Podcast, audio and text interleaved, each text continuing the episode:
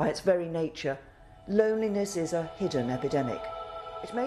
Osamělost je jedním z největších rizik pro veřejné zdraví. S tímto varováním vystoupila před pár měsíci teď už bývalá britská premiérka Theresa Mayová. O tom, že jí tento problém leží na srdci, svědčí i to, že Britové mají ministerstvo osamělosti. Může to znít úsměvně. Osamělost je ale rizikem i v České republice, jak zjistili kolegové z datového oddělení serveru iRozhlas.cz. Kde v Česku žije nejvíc osamělých lidí a co můžeme dělat pro to, aby se to změnilo? Je úterý 6. srpna, tady Lenka Kabrhelová a Vinohradská 12, spravodajský podcast Českého rozhlasu.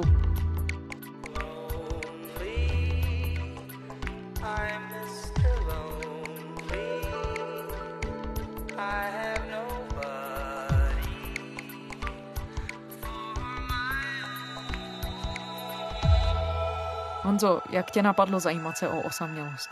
Myslím si, že úplně první impuls bylo právě, když jsme před pár lety objevili, že Britové chystají právě strategii pro osamělost. Jan Boček je redaktorem datového oddělení Českého rozhlasu. A vznikla tahle populární zkratka Ministry for Loneliness. The British Prime Minister appointed a Minister of Loneliness today. The new role will tackle solitude in the UK, where more than one in ten people feel isolated. Ode dneška bude otázku osaměle žijících lidí ve Spojeném království řešit zvláštní ministerstvo ministerstvo a v jeho čele stane současná ministrině sportu Tracy Kraučová. Vím, že osamělost a společenská izolace mají vliv na fyzické i duševní zdraví lidí. Je to velká výzva. Chci spolupracovat s ministry napříč vládou, s charitativními organizacemi, místními komunitami i zaměstnavateli, abychom tento společenský jev zvládli. Britský červený kříž nedávno udělal takový velký rozsáhlý průzkum, ze kterého vyplynulo, že osamělými se cítí být eh, tady v Británii více než 9 milionů Britů. Ta samota je závažným problémem zejména starších lidí. V tuhle chvíli od loňského podzimu je ta agenda součástí Ministerstva pro sport, komunity a právě osamělost a má teda svou vlastní ministrni. Plus ještě stejné téma vlastně Britové dostali na dalších pět nebo šest ministerstev a na další úřady, takže ta osamělost v Británii se začala řešit poměrně mohutně a nás zajímalo, jestli tohle téma je třeba tématem i v Česku pro ministerstvo zdravotnictví a podobně. No a co se ukázalo, je to tématem pro české úřady? Já rovnou ocituju, co mě odpovědělo ministerstvo zdravotnictví. Osamělost není diagnóza a proto ji nesledujeme. Spadá do gestce ministerstva práce a sociálních věcí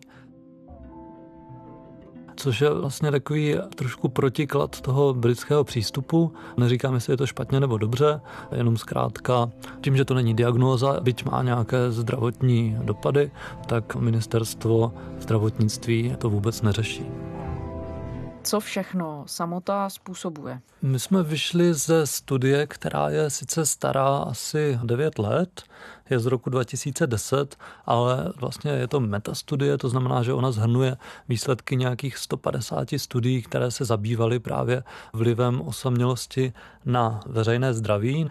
A ta říká, že právě osamělost je rizikový faktor zhruba na úrovni toho, když pravidelně kouříte. Samota je zdravotní riziko srovnatelné s pravidelným kouřením. To je závěr výzkumu, který pracuje s daty 150 studií na téma osamělosti. Nedostatek sociálního kontaktu podle výzkumníků zvyšuje riziko úmrtí nejméně o polovinu. Říká, že osamělost zvyšuje pravděpodobnost například úmrtí o celých 50%, což je víc než třeba obezita nebo pití alkoholu. Je to srovnatelné s těma cigaretama. A to znamená, že osamělí lidé jsou víc nemocní, nebo že potom podléhají různým nevím, nešvarům nebo nezdravému životnímu stylu, že potom to vede k více nemocem? Ta studie přímo zmiňuje některé mechanismy, kterými právě ta osamělost může vést ke zdravotním problémům. Je to například horší fungování imunitního systému, Další příručka, se kterou lékaři pracují, tak ta mluví o tom, že u osamělých lidí je například horší šance přežití po infarktu, anebo potom takové už samozřejmější věci, jako je větší pravděpodobnost deprese nebo vyšší risk komplikací v těhotenství a výraznější komplikace spojené s chronickými nemocemi.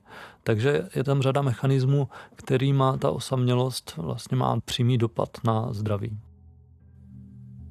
Osamělost. No osamělost je to, když člověk je sám ve dne v noci. Stále. Osamělost, tak když ten člověk zůstane sám prostě až tak, že se nemá ke komu prostě vrátit, nemá žádný příbuzný známý a nemá se na koho obrátit, no. No tak to je jasný, když je člověk sám nebo když se tak cítí. Nemusí být sám, že jo? Plně, když se tak cítí, asi. No a jak se ale vlastně měří osamělost, nebo jak ten termín vůbec hodnotit a jaká jsou pro ní kritéria, protože osamělý život ve smyslu, že člověk žije sám, ještě nemusí nutně znamenat, že se cítí osamělý. Tím, že je to právě metastudie, tak ona má několik různých metodických přístupů, jak ona pracuje s těma jednotlivými studiema, které to zkoumají. A ta metastudie říká, že právě těch 50% je pokud zkoumáme pouze binárně a ptáme se těch pacientů, jste osamělí, nejste osamělí a oni řeknou ano, já jsem osamělý nebo nemám žádné sociální vazby, tak je ta pravděpodobnost o 50% vyšší. A pokud ty studie zkoumají i to, jaká je kvalita toho vztahu, to znamená, já jsem osamělý a jsem nešťastný například, jo, nebo zkoumá, jaký je to druh osamělosti, jestli ten člověk nemá vůbec žádné sociální vazby, nebo jestli je vdova nebo vdovec a tak dál, tak zkrátka říká, že pokud jde hlouběji a ptá se těch lidí, jestli jsou nešťastní a osamělí, tak je ta pravděpodobnost umrtí o 90% vyšší u osamělých lidí. Takže to dokonce může být ještě horší. Může to být ještě horší, záleží právě, který výsek těch studií tam zkoumáme. Tam je zajímavé, že ti výzkumníci vlastně říkají, že efekt toho, že jsme s někým, nemusí být vždy pozitivní a že třeba, a teď budu citovat, manželství může pravděpodobnost úmrtnosti i zvyšovat.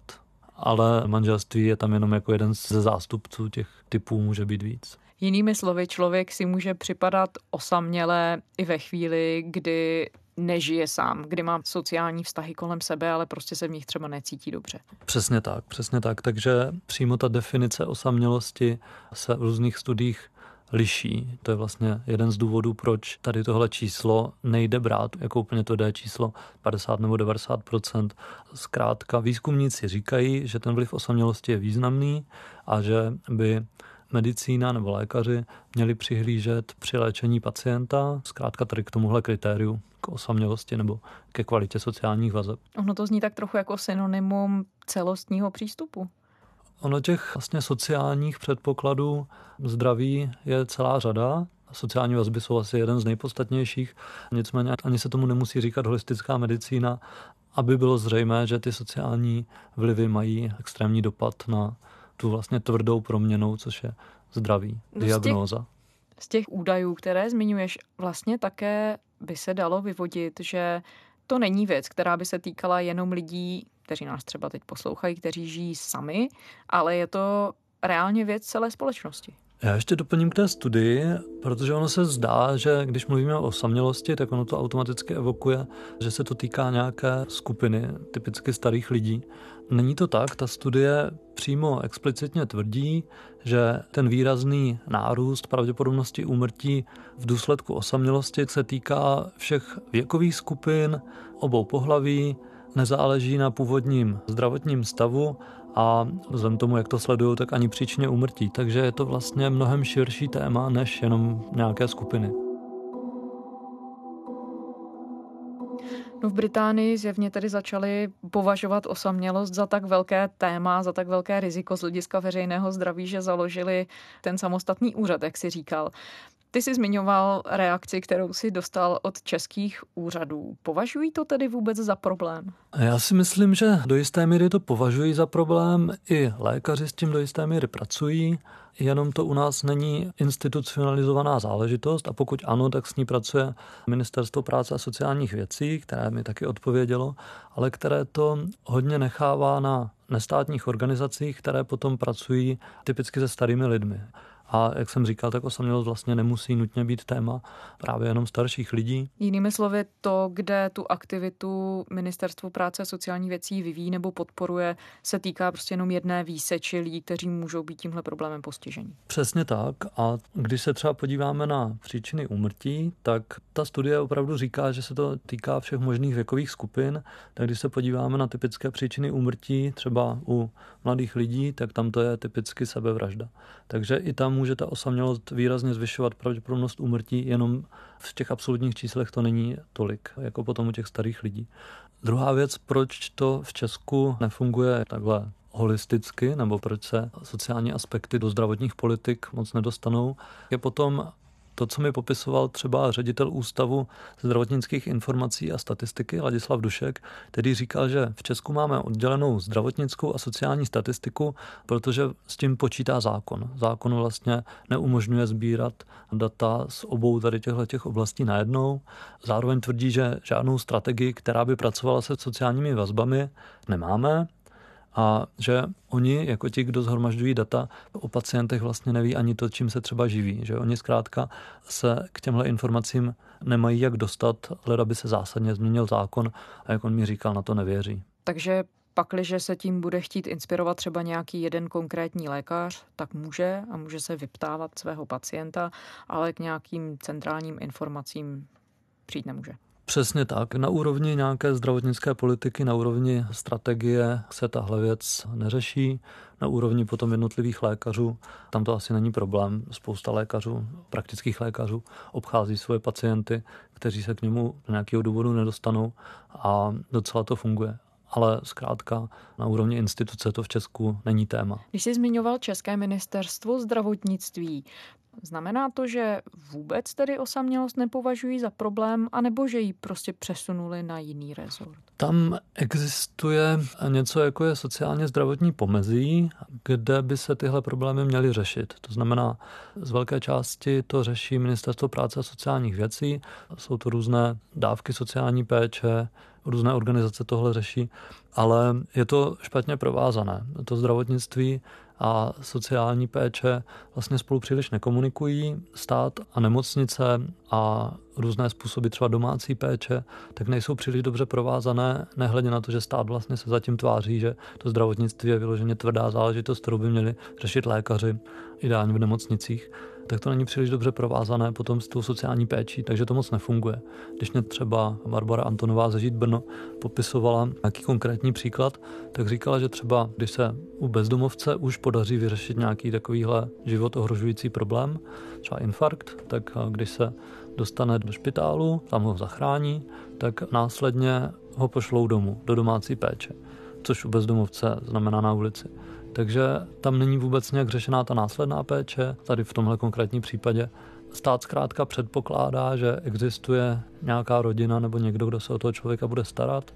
Další podobná záležitost, to mě popisovala zase Jolana Navrátilová z nestátní organizace Prout, jak stát ve všech svých politikách předpokládá, že se o tady ty osamělé lidi bude starat rodina, ale ona vystupuje právě za LGBT lidi a říká, že tam institucionalizovaná rodina nefunguje, tam jsou čistě z pohledu státu neformální vazby, takže tam tady tyhle ty státní strategie nefungují.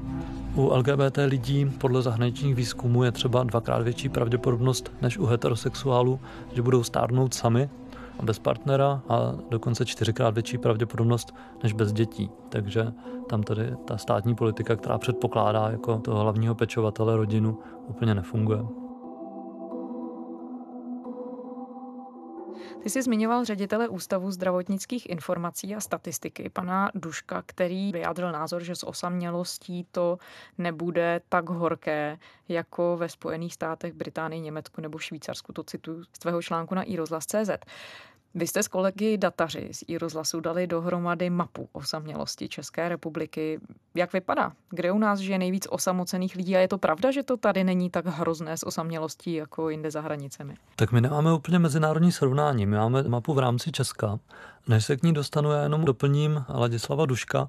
Zřejmě má pravdu například v tom, že relativně u nás není osamělost takový problém, protože u nás výrazně větší problém než v zahraničí, například ta obezita nebo pití alkoholu nebo i kouření. Nadváhou trpí v České republice údajně čtvrtina žen a pětina mužů. Podle údajů Světové zdravotnické organizace kouříte 24% lidí v České republice. Průměrný Čech od 15 let věku ročně vypije bezmála 12 litrů čistého alkoholu. To znamená, že u nás tady tyhle návyky jsou horší než jinde ve světě, takže ta osamělost nebude mít takový vliv.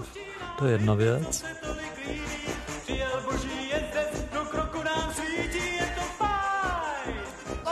Já tady nejsem sám. Já tady tak chlastal. Ahoj, Katě. Ale jsi sám. Ahoj, Petě. Starku, jsou moc dobrý. Když se dostanu k těm mapám, nezjistili jsme, kdo by v Česku sledoval osamělost jako takovou. Napadlo nás, že bychom tady tuhle tu věc mohli přiblížit přes statistiky Českého statistického úřadu ze sčítání lidí domů a bytů 2011 což se může zdát, že už je nějakou dobu, ale tyhle ty trendy v tom, kde žije nejvíc osamělých lidí, se tak moc měnit nebudou. Počet jednočlených domácností v celé Evropské unii roste.